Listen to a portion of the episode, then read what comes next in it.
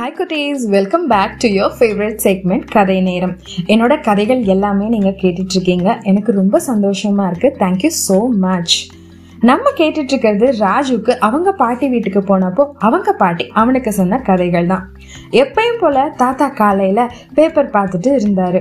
பேப்பரில் இன்னைக்கு நம்ம ஏரியாவில் பவர் ஷட் டவுன் போட்டிருக்குன்னு பாட்டிக்கு ஒரு தகவலை அப்படியே சொன்னார். அது ஏன் தெரியுமா? பாட்டி அன்னைக்கு நாளை அதுக்கு தகுந்த மாதிரி பிளான் பண்ணிக்கிறதுக்கு தான். அப்படியே மெல்ல மணி பன்னெண்டாச்சு. கொஞ்சம் வெயில் அதிகமாக தான் இருந்தது அன்னைக்கு. குட்டீஸ் எல்லாம் வேர்வையில் அப்படியே நெளிய ஆரம்பிச்சாங்க. ராஜு மெல்ல தாத்தா கிட்ட போய் தாத்தா தாத்தா போய் ஜெனரேட்டர் ஆன் செய்யுங்க தாத்தான்னு கேட்டான்.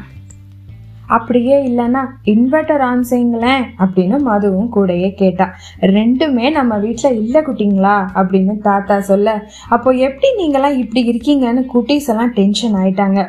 எங்கள் வீட்டிலலாம் பவர் கட் ஆனாலே ஆட்டோமேட்டிக்காக ஜெனரேட்டர் ஆன் ஆகிடும் தெரியுமான்னு சொல்ல பாட்டியும் தாத்தாவும் ஒருத்தரை ஒருத்தர் பார்த்துக்கிட்டாங்க. உடனே குட்டீஸை கூட்டிட்டு ஒரு பெரிய பெட்ஷீட் மாதிரி ஒரு போர்வை விரிப்பு அது மாதிரி ஒன்று எடுத்துக்கிட்டு ரெண்டு பேரும் அவங்க தோட்டத்துக்குள்ள இருக்கிற பெரிய வேப்ப மர நிழலை தேடி போனாங்க. இங்கே காத்தார உட்காந்து இயற்கையோட ஆனந்தத்தை ரசிங்கன்னு சொன்னாங்க.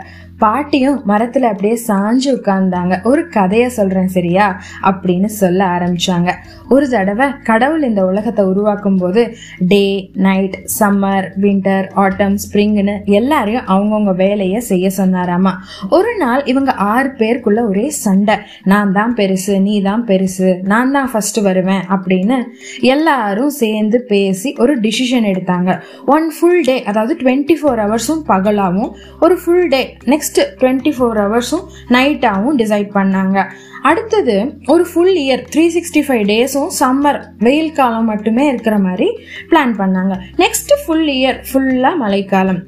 அதுக்கு அடுத்தது குளிர்காலம் அப்புறம் காற்று காலம் இல்லையா? அப்படியே ஆறு பேரும் அவங்கவுங்களுக்கு ஒவ்வொரு வருஷமாக எடுத்துக்கிட்டாங்க.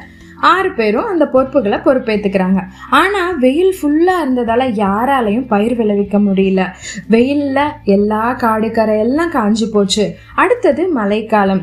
பயிரெல்லாம் வெள்ளத்தில் அடிச்சிட்டு போயிடுச்சு அப்பையும் உயிர்களால் வாழ முடியல. மக்களுக்கும் மற்ற உயிர்களுக்கும் ரொம்ப பாதிச்சது. அதே மாதிரி ஒரு வருஷம் ஃபுல்லாக குளிர்காலம். பயிரெல்லாம் பயங்கரமான குளிரில் கருகுச்சு.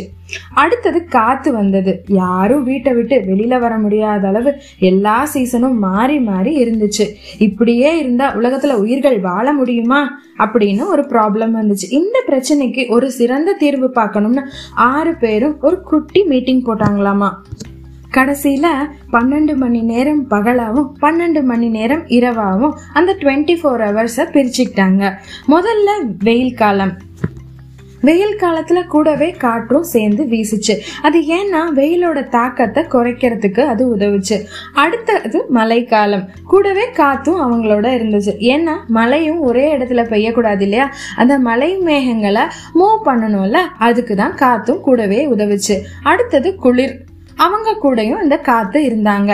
இப்படி அவங்கவுங்க உலகத்துல எல்லா உயிர்களுக்கும் உதவுற மாதிரி காலத்தை அமைச்சுக்கிட்டாங்க. பூமியை செழிக்கவும் வச்சாங்கன்னு பாட்டி சொல்லி முடிக்கும் போதே மதுவுக்கு ஒரு குட்டி டவுட் வந்துருச்சு. என்னன்னா ஏன் பாட்டி இதெல்லாம் உண்மையிலே நடந்துச்சா என்ன? பாட்டி சொன்னாங்க இதெல்லாம் மனிதர்களுக்காக அவங்க நலமோட இருக்கணும்னு உருவாக்கப்பட்டது குட்டி. இதுல இருந்து நம்ம இதோட உட்கருத்து எடுத்துக்கணும். எதுவா இருந்தாலும் அளவோட இருக்கணும்னு புரிஞ்சுக்கணும். இயற்கையை மதிக்கணும் பாதுகாக்கணும்னு போதிச்சாங்க. சொல்ல சொல்ல மீதி இருந்த மூணு குட்டீஸும் வேப்ப மரத்து காத்துல அப்படியே தூங்கிட்டாங்க.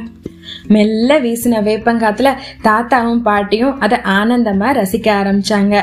என்னோட எல்லா கதைகளையும் கேளுங்க. ஃபாலோ பண்ணாதவங்க ஃபாலோ பண்ணுங்க. இன்னும் நிறைய பேசலாம். பேசிட்டு இருக்கிறது நான் உங்க favourite jock RJ Nithya. Take care stay safe bye